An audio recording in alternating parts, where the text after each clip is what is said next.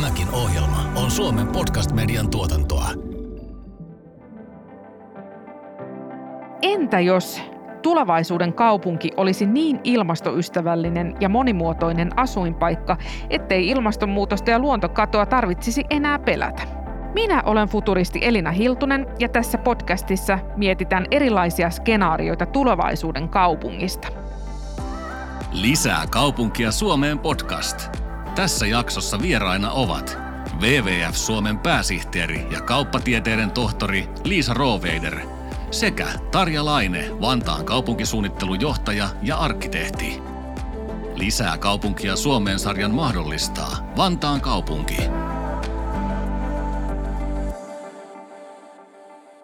Jos nyt Liisa saisit niin kuin tämmöisen ä, tulevaisuuden täydellisen kaupungin suunnitella, niin minkälainen se olisi?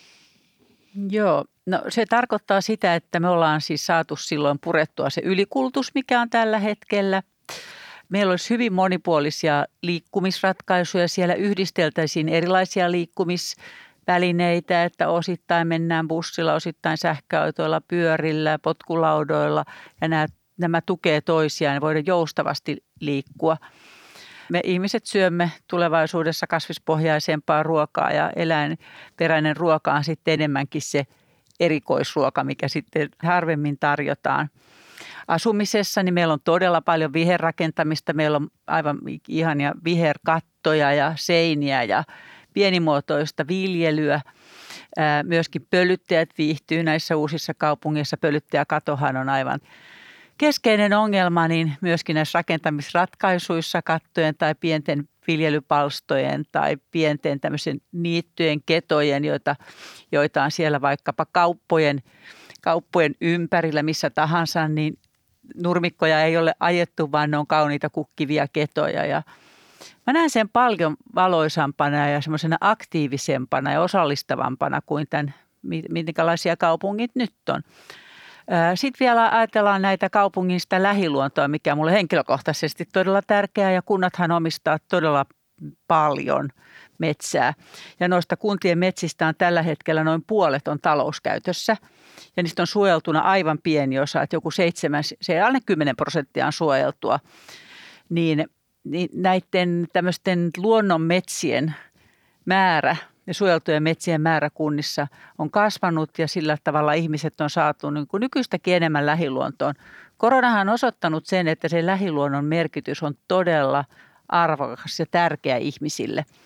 Ja sitten sitä kautta myöskin, kun me enemmän liikutaan ihan niin kuin arjessa siinä juuri näillä polkupyörillä ja yhdistellään erilaisia liikkumavälineitä ja syödään terveellisemmin, eli syödään sitä kasvisruokaa ja, ja päästään liikkumaan sinne lähiluontoonkin, niin meidän hyvinvointi ja terveyskin on kasvanut. Sehän on jo tutkimusten mukaan, jos viisitoista minuutiksi pääsee päivittämään vaikkapa metsäluontoon, luontoon ylipäänsä, niin se laskee verenpainetta. Nyt jos nämä kaikki lähtee kumuloitumaan, niin me ollaan hyvinvoivia, terveitä ja onnellisia ihmisiä. Työnteko on varmastikin myöskin sellainen hybridimallin mukainen, koska toivon, että ihmiset eivät jää koteihinsa yksin eristyksiin tekemään töitä, että ainakaan itse, itselleni se ei, se ei sovi, vaan että meillä on erilaisia tapaamispaikkoja.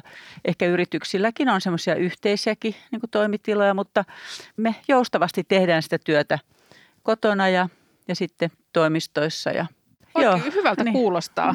Mulle tulee mieleen semmoinen One Health-ajattelu, mikä on varmaan sulle kanssa, Liisa, tuttu. Mm, kyllä, eli eli käytännössä, että ihminen on terve, kun myös se luonto ja eläimet mm. ovat mm. terveitä. Ja se nyt on nä- näkynyt tässä korona-aikaan, että kun luonto ja eläimet ei ole terveitä, niin sitten ihmisetkään ei ole terveitä.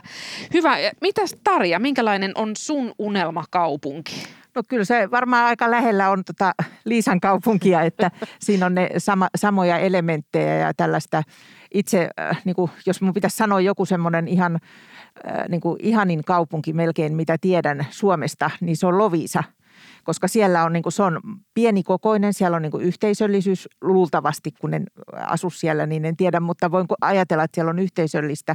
Ja siellä on sellaisia rakennuksia ja pihapiirejä, joissa ihmiset voi toteuttaa itseään. Eli sä et tarvitse välttämättä, sun ei tarvitse matkustaa jonnekin kauas tai minnekään, koska se elämä on aika paljon siinä ja sitten siellä on se meri ja luonto ja kaikki historia tuntuu, se tietää, että täällä on ollut sukupolvia aikaisemmin ja sitten voi niin kuin pätevöityä siinä, kun kunnostaa sitä omaa vanhaa rakennustaan ja joutuu juttelemaan naapureiden kanssa, että miten te teitte ton ja mä tällaista. Että se on mun mielestä aika sellaista ihanteellista, mutta kukaan ei sellaista enää rakenna, että se, jos ajatellaan Jätkäsaarta tai Kalasatamaa tai Vantaankin uusia alueita, niin kyllä ne on ihan toisen tyyppisiä ja se talouden lait siellä sitten niin kuin ohjaa.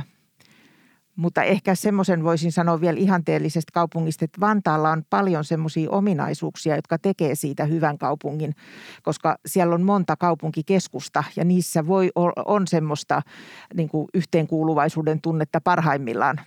Huonoimmillaan siellä on, asuu paljon ihmisiä, jotka on muuttaneet sinne ja on muuttamassa Helsinkiin tai Espooseen, että Vantaan haaste on tämä tämmöinen läpikulkupaikka, mutta parhaimmillaan näillä alueilla on yhteenkuuluvaisuuden tunnetta ja on omakotitaloja siellä ympärillä ja meillä on niin kuin alle kolmesataa metriä jokaisesta asunnosta puistoon tai metsään.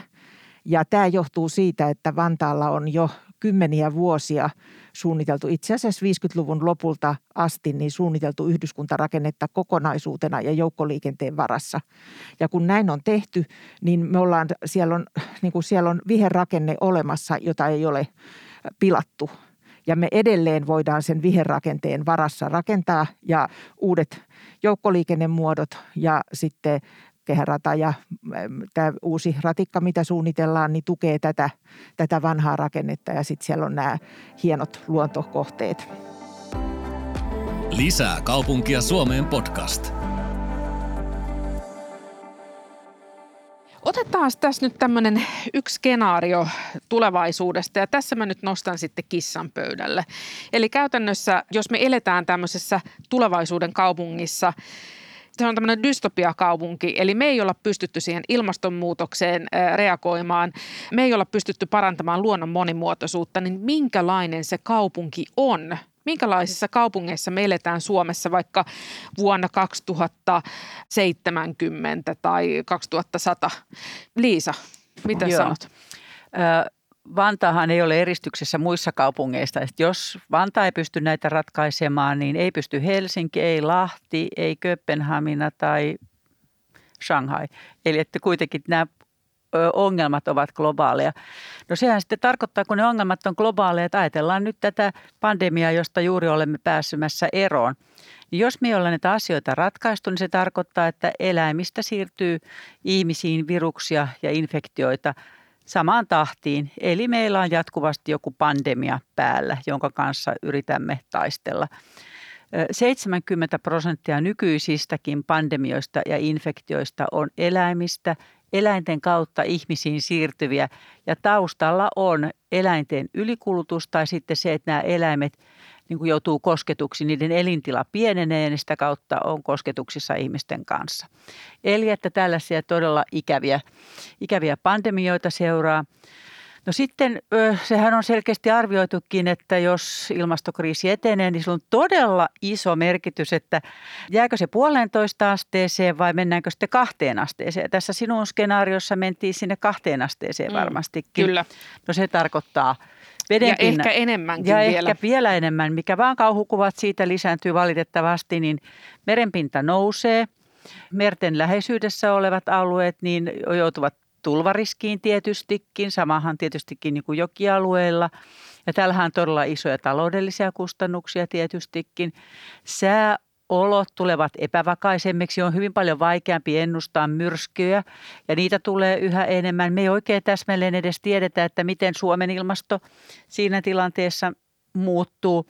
Kuivat jaksot saattavat niin kuin kumuloitua ja sitten nämä kosteat jaksot saattaa kumuloitua ja kuivat jaksot taas tarkoittaa tietystikin, tiedetään nyt tuolta Kreikasta esimerkiksi, niin todella tuhoisia metsäpaloja.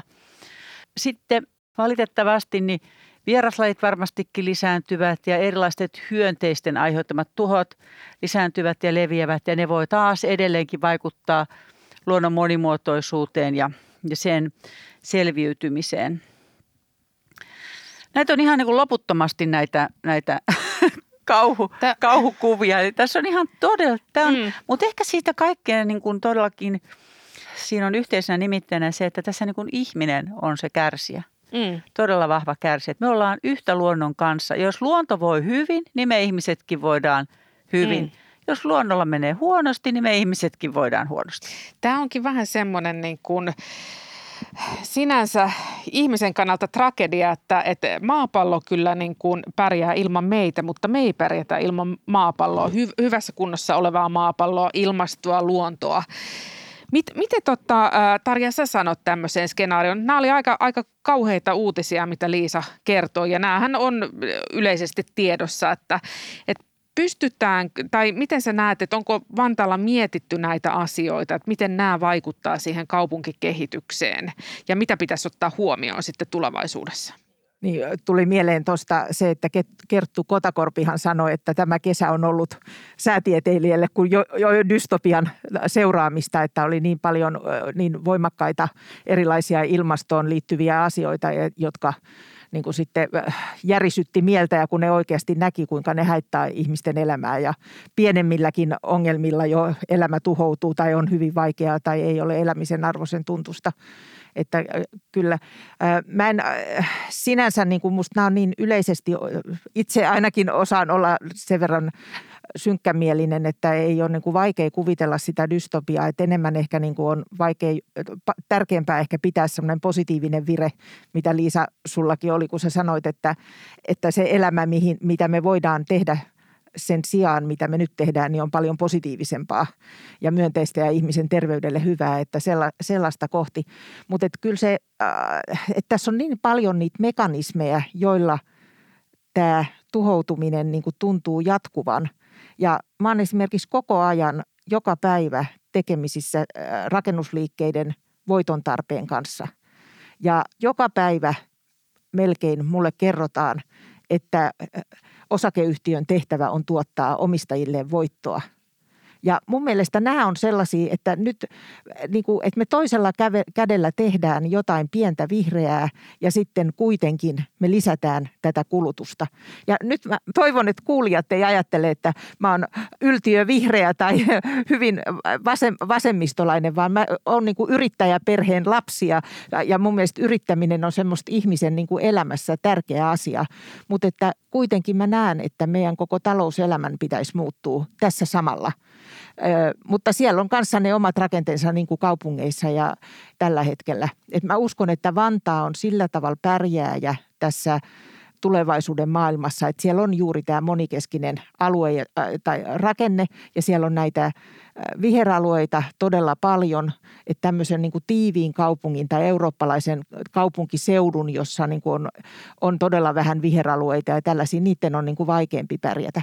Mutta se, että jos me halutaan muuttaa, niin kuin kaupunki pärjää, suomalainen kaupunki ehkä pärjää, mutta meidän pitää muuttaa näitä isoja rakenteita tässä niin kuin koko ajan. Mutta mä en näe mitään, kukaan ei niin kuin ole ehdottomassa, että, että jotain näitä talousrakenteita muutetaan tai siitä niin kuin käydään vähemmän keskustelua. On helpompi sanoa, että viherkatto on liian kallis tai, tai ehdottaa viherkattoa taloon ja sitten keskustellaan, onko se liian kallis vai ei. Ja se viherkato, yhden viherkaton vaikutus on tosi vähäinen, että nämä isot kysymykset on tärkeitä.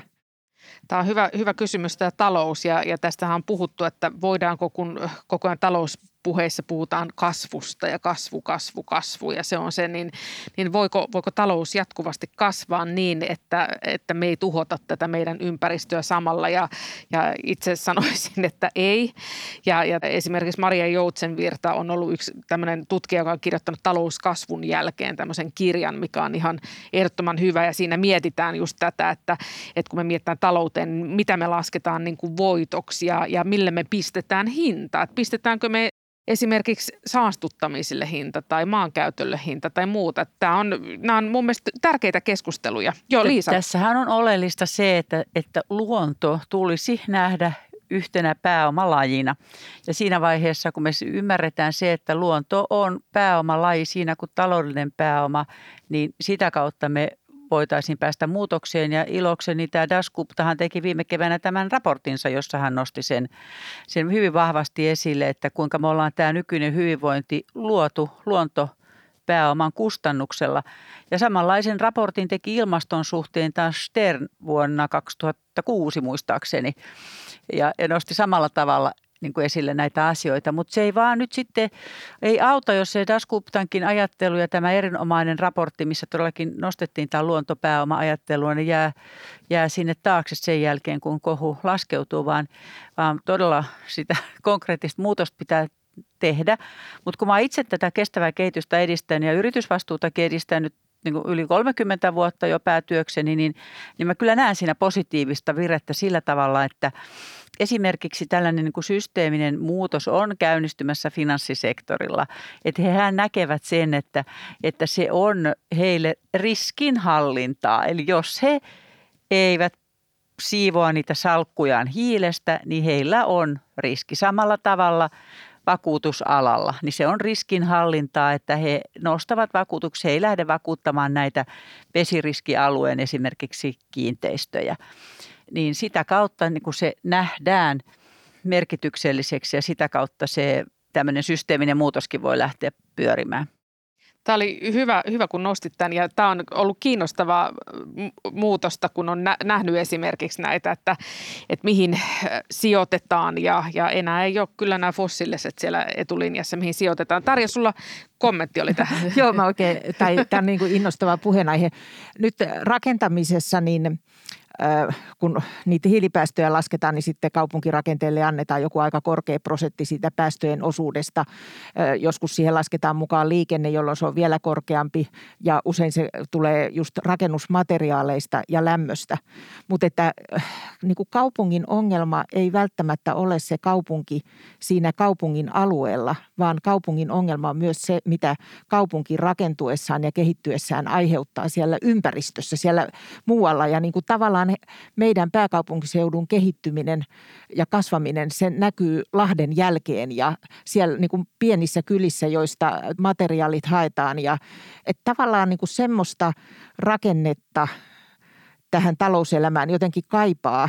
Jos me halutaan, että rakentaminen on vähän hiilistä, niin niiden materiaalien pitää olla tuotettu oikein. Ja niissä täytyy niin kuin olla se kompensaatio. Et sinänsä niin kuin se kaupunkielämä, että ihmiset asuu ihan vaikka nykyisessä kaupunkirakenteessa, niin sitä me ei pystytä muuttamaan niin nopeasti, koska se on vain prosentti rakennuskannasta uusitaan ja rakentaminen tuottaa hiilipäästöjä, niin eihän meidän kannattaisi niin paljon rakentaa, vaan nimenomaan miettiä, että miten pienillä muutoksilla niin kuin nykyinen rakennuskanta ja liikenneverkko toimisi tässä nykyisessä, mutta tavallaan niillä, millä sitten kuitenkin sitä kaupunkia muutetaan, niin niitä toimia pitäisi muuttaa ja niiden ketjut tehdä näkyviksi. Lisää kaupunkia Suomeen podcast. Tämä on sitten tämmöinen utopiaskenaario, että me ollaan menty, niin kuin, ollaan tehty tosiaan tämmöisiä rohkeita ja niin kuin nopeitakin tekoja, että me ollaan päästy tämmöiseen kaupunkeen, missä on niin kuin paremmin tämä ilmastonmuutos, pystytty ehkäisemään sitä ja, ja tota, saatu kaupunki, jo, jossa luonnon monimuotoisuus on kasvanut. Eli tässä olikin muutamia niin kuin näkemyksiä siitä, että pistetään esimerkiksi hintaa luonnolle, ja, ja tota, mutta mut mitä muita tämmöisiä niin kuin ratkaisuja? ratkaisuja voisi olla sitten siihen, että me mennään tosiaan tämmöiseen niin kuin, oikeastaan ehkä semmoiseen kaupunkiin, mikä Liisa tuossa alussa kertoo. Ennen kuin varmaan Tarja tähän osaa vastata sitten hyvin, mutta mä haluan vielä sanoa, että tämähän ei pitäisi olla utopiakaupunki, vaan tämähän pitäisi olla se kaupunki, mitä kohti me ollaan menossa ja se on mahdollista, koska kaikki ratkaisuthan on, että nyt niihin vaan pitää ryhtyä. Joo, utopia mä tarkoitan tässä, joo, mä, mä ehkä tarkennan vielä tätä, että utopia on tämmöinen niin kuin hyvä tulevaisuus. Joo. Kaikki kysymykset on tosi vaikeita ja monipuolisia ja sitten kun tuolla on tuossa niin kuin tuossa arjen suunnittelutyössä, niin siellä on aina niin paljon niitä näkökulmia ja siellä ei ole koskaan mitään yhtä vastausta. Eli tässä kaupunkisuunnittelussa voi olla esimerkiksi, on just tämä näkemys tällaisesta ihmisen kokoisesta ympäristöstä, mistä Liisa puhuu, missä mäkin haluaisin asua. Ja sitten on toisaalta tällainen, niin kuin mikä nyt on vallalla pääkaupunkiseudulla, että tehdään tiivistä ja korkeaa ja laitetaan ihmiset tänne asumaan tänne, tänne keskustoihin, jolloin sitten lähiluonnon osuus vääjäämättömästi vähenee.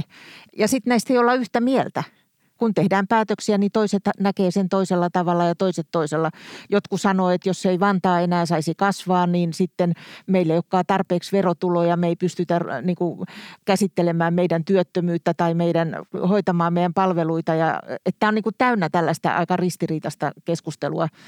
Mä itse näen niin kuin tämän, mä olen semmoinen yleiskaava-ihminen ja tota, mä ajattelen jotenkin, että meidän pitäisi niin kuin, suunnitella – niin kuin tämmöistä niin kuin yleisemmällä tasolla tätä niin kuin antroposeenista aikaa. Että jos kerran ihminen on niin kuin tuhonnut tämän maailman, niin meidän pitää ottaa nämä uudet toimintatavat ja uusi näkökulma, jotenkin rakentaa se uudelleen. Ja mä luulen, että me tarvitaan tämmöinen uusi ammatti, tämmöinen ekosuunnittelija tai joku vastaava, joka niin kuin lähtisi rakentamaan näitä ekosysteemejä ja sekä ilmasto- että luontokaton näkökulmasta.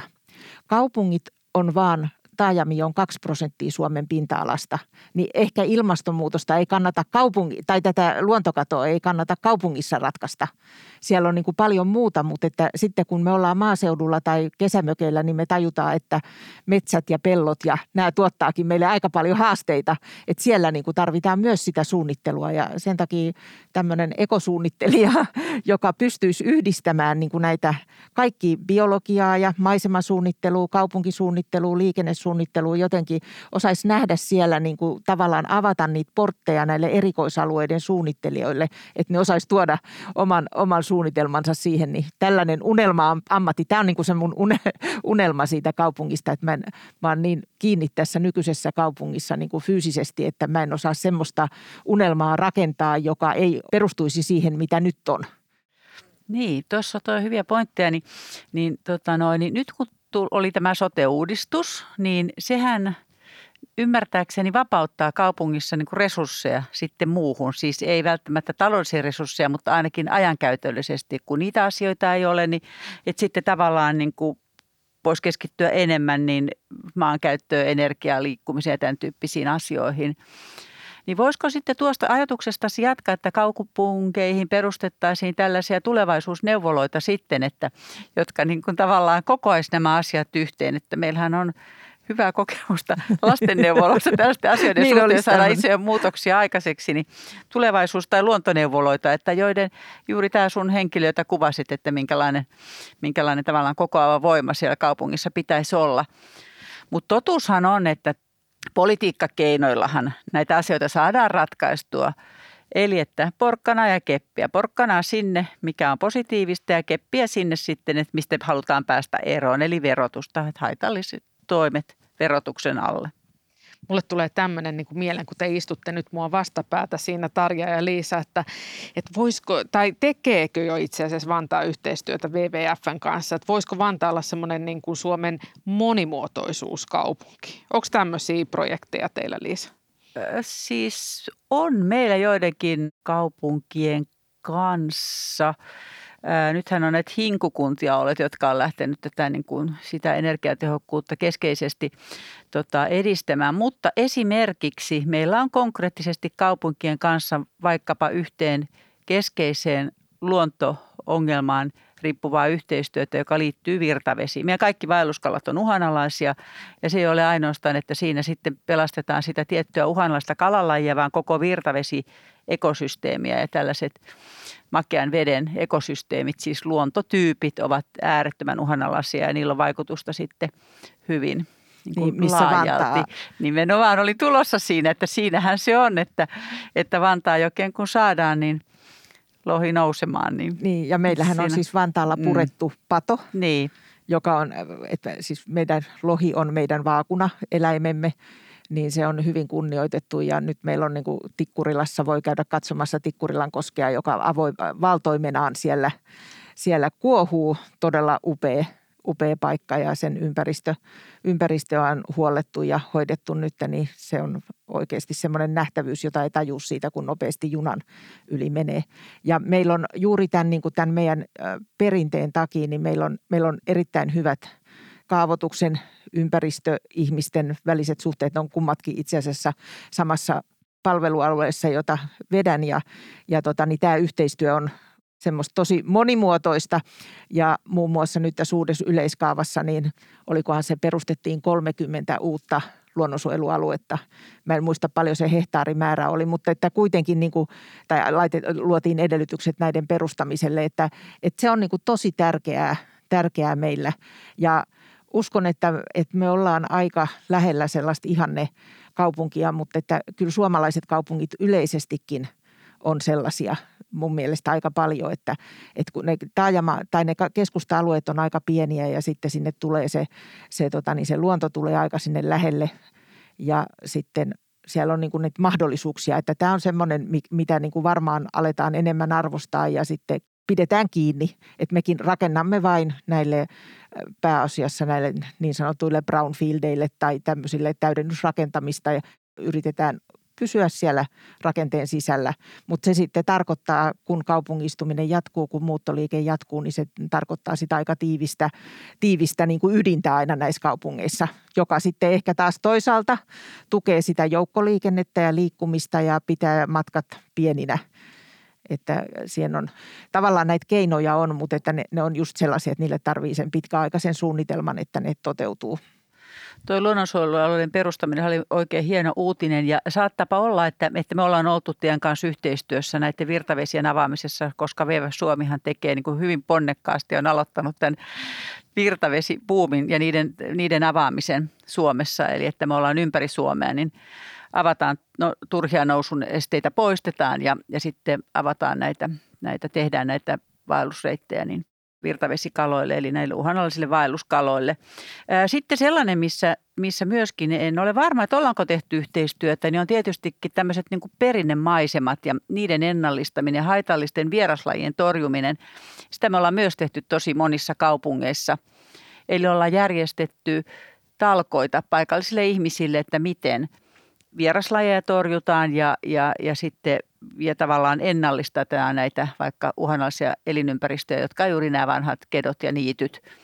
Ja, ja ollaan myöskin tehty oppaita näiden toteuttamista varten niin, että vaikka taloyhtiö voi tykönänsä semmoisen itse järjestää.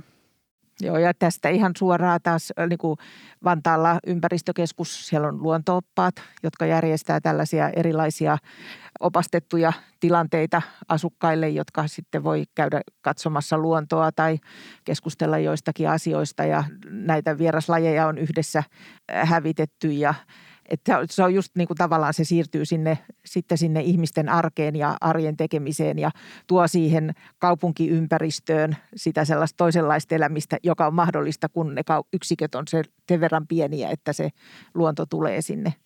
Joo, ja siinä mun Utopia-kaupungissahan juuri nostin sitä, että se on tavallaan tämmöistä ihmisen kokosta ja, ja uskon, että kaikki tällainen toiminta myöskin on positiivista. Että ainakin meidän kokemus siitä, kun järjestämme näitä erilaisia vieraslajitalkoita tai muita talkootöitä, noin vaikka kutusorakkoja rakennamme, eli heitämme ihan niin kuin kiviä sankokaupalla sinne, sinne jokeen talkoolaisten kanssa, niin se on tosi voimauttavaa ihmisille. He ovat, he tulevat, nämä, meidän kaikki leirit täyttyy äärettömän nopeasti. Palaute on erinomaista. Ihmiset kokee tekevänsä jotain hyvää yhdessä.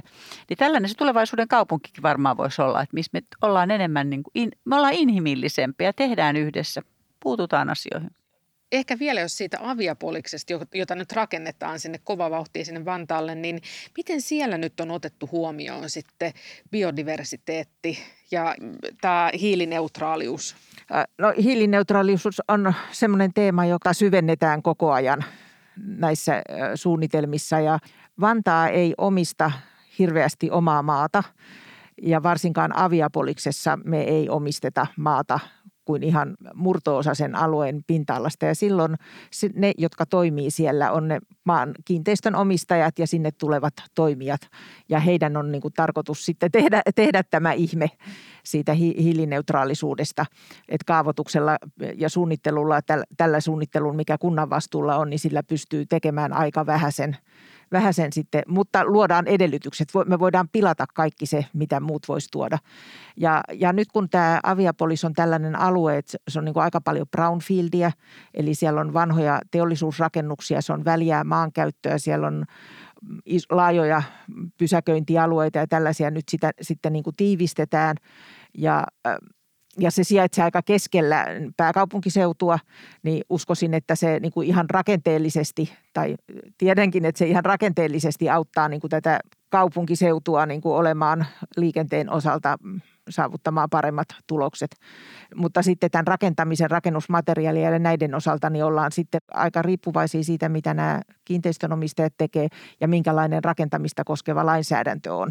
Eli nyt maankäyttö- ja rakennuslain muutos on ihan hirveän tärkeä työkalu, mitä siellä sitten tullaan ehdottamaan ja millä tavalla seurataan ja kehitetään tätä hiilineutraalisuutta ja käsittääkseni siellä onkin, onkin hyvin voimakkaita keinoja, mutta en, koska sen ala ei ole ihan silleen niin mun omaani, niin en osaa sanoa, että mitä ne keinot sitten, jääkö vielä jotain käyttämättä.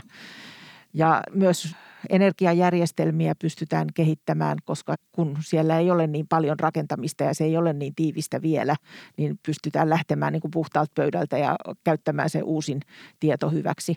Mutta se haaste on siinä, että maanomistus ei ole meidän ja me niin kuin suostuttelemalla ja vähän niin kuin kenkälusikalla näitä ajatuksia sitten yritetään tuoda sinne keskusteluihin. Mutta täytyy sanoa sama, mitä Liisa tuossa sanoi, että yrityksissä on paljon hyvää, mutta että kun se kokonaisuus sitten kuitenkin vielä, siellä ei, niin kuin yksi viherkatto ei auta, vaan tarvitaan niin kuin paljon enemmän. No moni tekee paljon enemmän, että, että siinä mielessä se on kiva kyllä nähdä. Mutta Aviapolis voi olla tällainen tiennäyttäjä tulevaisuuteen. Lisää kaupunkia Suomeen podcast. Liisa, nyt jos saisit antaa ohjeen kuntapäättäjille, niin mitä pitäisi tehdä ensiksi, että mentäisiin ilmastoystävälliseen ja luonnoltaan monimuotoiseen kaupunkiin? Tällä hetkellähän on monia päätöksiä vireillä, niin mä ehdotan, että he katsovat tuonne vuoteen vaikkapa kaksituhattaviisikymmentä ja miettivät, että niin kuin realistisesti – että ovatko ne päätökset, joihin nyt olemme sitoutuneet, niin riittäviä, jotta se ilmastokriisi ja luonnon monimuotoisuuskriisi olisi saatu hallintaan. Eli ihan rehellisesti miettivät sitä kunnianhimon tasoa, missä tällä hetkellä ollaan. Tämä oli hienosti kiteytetty. Mitä Tarja sä antaisit ohjeeksi? Itse kun olen sillä puolella, joka niin kuin valmistelee näitä päätöksiä ja odottaa, että mitä niistä päätetään, niin ainakin mulla on sellainen oletus, että ne päätökset, mitä me tehdään tai ne esitykset, mitä me tehdään, niin on todella hyvin valmisteltu ja niissä on otettu nämä ilmastokysymykset esiin. Eli mä sanoisin, että päättäkää, puoltakaa meidän suunnitelmia Vantaalla, mutta täällä oli vähän ehkä vitsi. Mutta tässä on niin paljon mun mielestä tässä ilmastokysymyksessä semmoista puhetta, joka, josta on vaikea saada kiinni. Jos mä olisin se päättäjä ja kuuntelisin kaikkea sitä puhetta, mitä on, niin mä en välttämättä tietäisi, mikä on se, niin kuin se voimakkain keino. Ja ehkä mä sitten siinä päätökseni tueksi niin kaipaisin niitä konkreettisia lukuja niille toimille, mitä tehdään. Että et paljon tämä vaikuttaa ja mi, mitä, mitä, mitä se meille maksaa ja paljon tämä vaikuttaa. Kannattaako meidän tehdä tätä vai ei ja sitten nähdä niin kuin semmoinen hyvä aikajana. Nyt me ollaan resurssiviisauden tiekartassa yritetty tätä aikajanaa ja näitä toimia laittaa ylös paperille ja näyttää, miten ne toteutuisi, mutta se on todella vaikeaa. Ehkä tuohon, jos saa lisätä vielä semmoisen, että paljonko maksaa, jos me emme tee mitään. Tämä on mun mielestä yleensä, mikä unohtuu helposti näistä keskusteluista, että paljonko maksaa ilmastonmuutokseen, niin kuin, että me muutetaan systeemejä vihreäksi, mutta sitten unohdetaan se, että paljonko maksaa, jos me ei muuteta systeemejä. Maksaa vihreäksi. Tosi paljon, että jos näitä, näitä kahta niin kuin aikamme suurinta kriisiä ei saada ratkaistua. Eli että kyllä nyt vaan tarvitaan niin kuin sitä rohkeutta ja selkärankaa. Mutta Liisa, mikä on se rohkeuden osoitus? Miten se päättäjä tietää, nyt olen rohkea ja uskallan? Et mun mielestä se ei ole yhtään helppo se ei vastaus. Ole. Ei ja ole. Se, että mm. mä voin olla rohkea, kun mä sanon tässä keskustelussa jotain sellaista, jota yleensä kaupunkisuunnittelun johtaja ei sano, mutta eihän se vielä mitään pelasta. Että mun mielestä meillä on paljon niin kuin ilmastoon ja luontokatoon liittyvässä viestinnässä paljon keskusteltavaa ja meidän pitäisi päästä sinne asian ytimeen. Kaupungissa luontokadon lopettaminen, kun kaksi prosenttia maapinta-alasta on kaupunkia Suomessa tai taajamaa, niin on, se on aika epätoivosta verrattuna siihen, että me suojellaan sitä kaupunkien ulkopuolella. Mut, ja rohkea teko voisi olla esimerkiksi se, että kaupungeissa niin rakennetaan hyvää viherympäristöä, kaupunkivihreää, mutta luontokato yritetään torjua kaupungin ulkopuolella, jotta siitä kaupungista saadaan kaikki irti ja että se olisi hyvä asuinpaikka.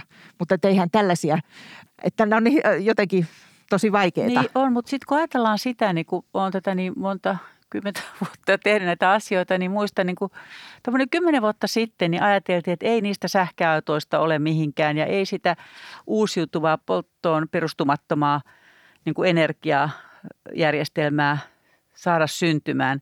Ja nyt ne on jo tässä. Eli että nythän me ollaan samanlaista, että uskotaan sitä, että meidän tiedemiehet sanoo, että näin ja näin isoja päästövähennyksiä täytyy tehdä ja vaan täytyy lähteä investoimaan niihin ratkaisuihin, mitkä on olemassa ja käsillä. Ja tuossa kaupunkisuunnittelussahan teillä on juuri keskeistä se, että jatkuvasti kun teette uusia päätöksiä, niin, niin ihan kirkkana mielessä se, että mitkä ne päästövähennykset tulee todellakin olla. Ja se on mun mielestä hyvä huomata, että joku on aina se edelläkävijä. Joku on se, joka tekee rohkeimpia päätöksiä. Että jos me miettää vaikka nyt sähköautoa, niin kyllähän Tesla on ollut yksi, joka on mun mielestä tuonut mukanaan myös tätä sähköautobuumia sitten. Että muutkin on vähän niin kuin pakotettu lähtemään siihen mukaan. Eli, eli nyt niin kuin mä heitän sitten Vantaalle tämmöisen toivomuspallon, että ottakaa koppi siellä, että olkaa edelläkävijöitä tosiaan. Ja äh, niin kuin teette paljon tärkeää työtä tässä niin kuin, äh, ilmastonmuutoksen ehkäisemisessä ja luonnon monimuotoisuuden kasvattamisessa. Niin, niin olkaa pioneereja siinä, olkaa rohkeita. Mutta me ollaan jo. Joo, olkaa vielä rohkeampia. No, Liisa, Liisa voi kertoa meille, että mikä se vielä se seuraava hyppy on. Että se niinku, äh, tavallaan en suostu ajattelemaan kaupunkeja niinku altavastaajina pelkästään. Kaupungit on toimijoita, siellä on paljon vastuullisia suunnittelijoita ja päättäjiä, jotka tekee niitä päätöksiä niin paljon kuin ne vaan pystyy. Tietenkin on sitten myös niitä ristiriitaisia asioita, joita, joista ei päästä yksimielisyyteen. Tuleeko Kruunuvuoren silta, onko se hyvä vai ei, tai tuleeko meille kehä, tai toi Vantaan ratikka joukkoliikenneratkaisuksi Länsi-Vantaalle. Ja ne on niin kuin monimutkaisia, monipolvisia asioita päättää, että niissä niin kuin tavallaan tarvitaan sitä rohkeutta. Mut valitettavasti se vaan nyt on niin, että kukaan ei tällä hetkellä tee riittävästi, että jotta me päästäisiin siihen puolentoista asteeseen esimerkiksi. Ja se tarkoittaa, että jokaisella sektorilla pitää tehdä ja jokaisen niin kuin omassa elämässään tai sitten kuntapäättäjänä tai sitten yrityksen edustajana tai mitä tahansa tekee, niin jokaisen pitäisi ihan uudestaan miettiä, että miten näitä asioita edistää. Ja, ja kunnassa varmaan se, että mahdollistatteko sen, että jokainen kuntalainen voi elää semmoisesta ylikulutuksesta riippumatonta elämää esimerkiksi kaikilla niillä aloilla, mitä, mistä kunta vastaa? Se on, niin kuin, se on iso kysymys. Ja uskallan sanoa, että yksikään kunta ei nyt tällä hetkellä tällä tavalla vielä. Kerro vielä, joo, avaa vielä tuota kysymystä, toi on, että millä tavalla kunta vaikuttaa ylikulutukseen? No sillä tavalla, että miten te tuotatte kuntalaisille juuri tähän asumiseen tai liikkumiseen tai ruokaan liittyviä niitä palveluja. Ne on ne kaikista keskeisimmät asiat, että mihin sitten kuntalainen voi myöskin siinä, että mitkä sen kuntalaisen arkeen vaikuttavat. Kiitos Tarja ja kiitos Liisa. Meillä on ollut aivan mahtavat keskustelut. Mä tiedän, että tästä jatku- tämä keskustelu jatkuisi ja jatkuisi ja tässä oli Äh, upeita pointteja. Ehkä jos mä vedän tämän yhteen yhdellä lauseella on, että, että niin kuin otetaan tämmöinen niin kuin kompromissi, että, että niin kuin te teette Vantaalla tosi hyvin ja monessa kunnassa tehdään tosi hyvin tämän, niin kuin paremman tulevaisuuden eteen, mutta Liisa, mun mielestä on ihanaa, että tehkää vielä vähän enemmän, eikö näin? Jätetään tähän, niin tämä, tämä on niin kuin tämmöinen niin kuin sopu tässä. Kiitoksia oikein paljon vie, ihanille vieraille. Hyvä kuulija, jos pidit tästä jaksosta, niin muista seurata meitä Spotifyssa tai tilaa ja arvostele meidät Apple Podcastissa, niin kuulet uudet jaksot ensimmäisten joukossa. Lisää kaupunkia Suomeen podcast.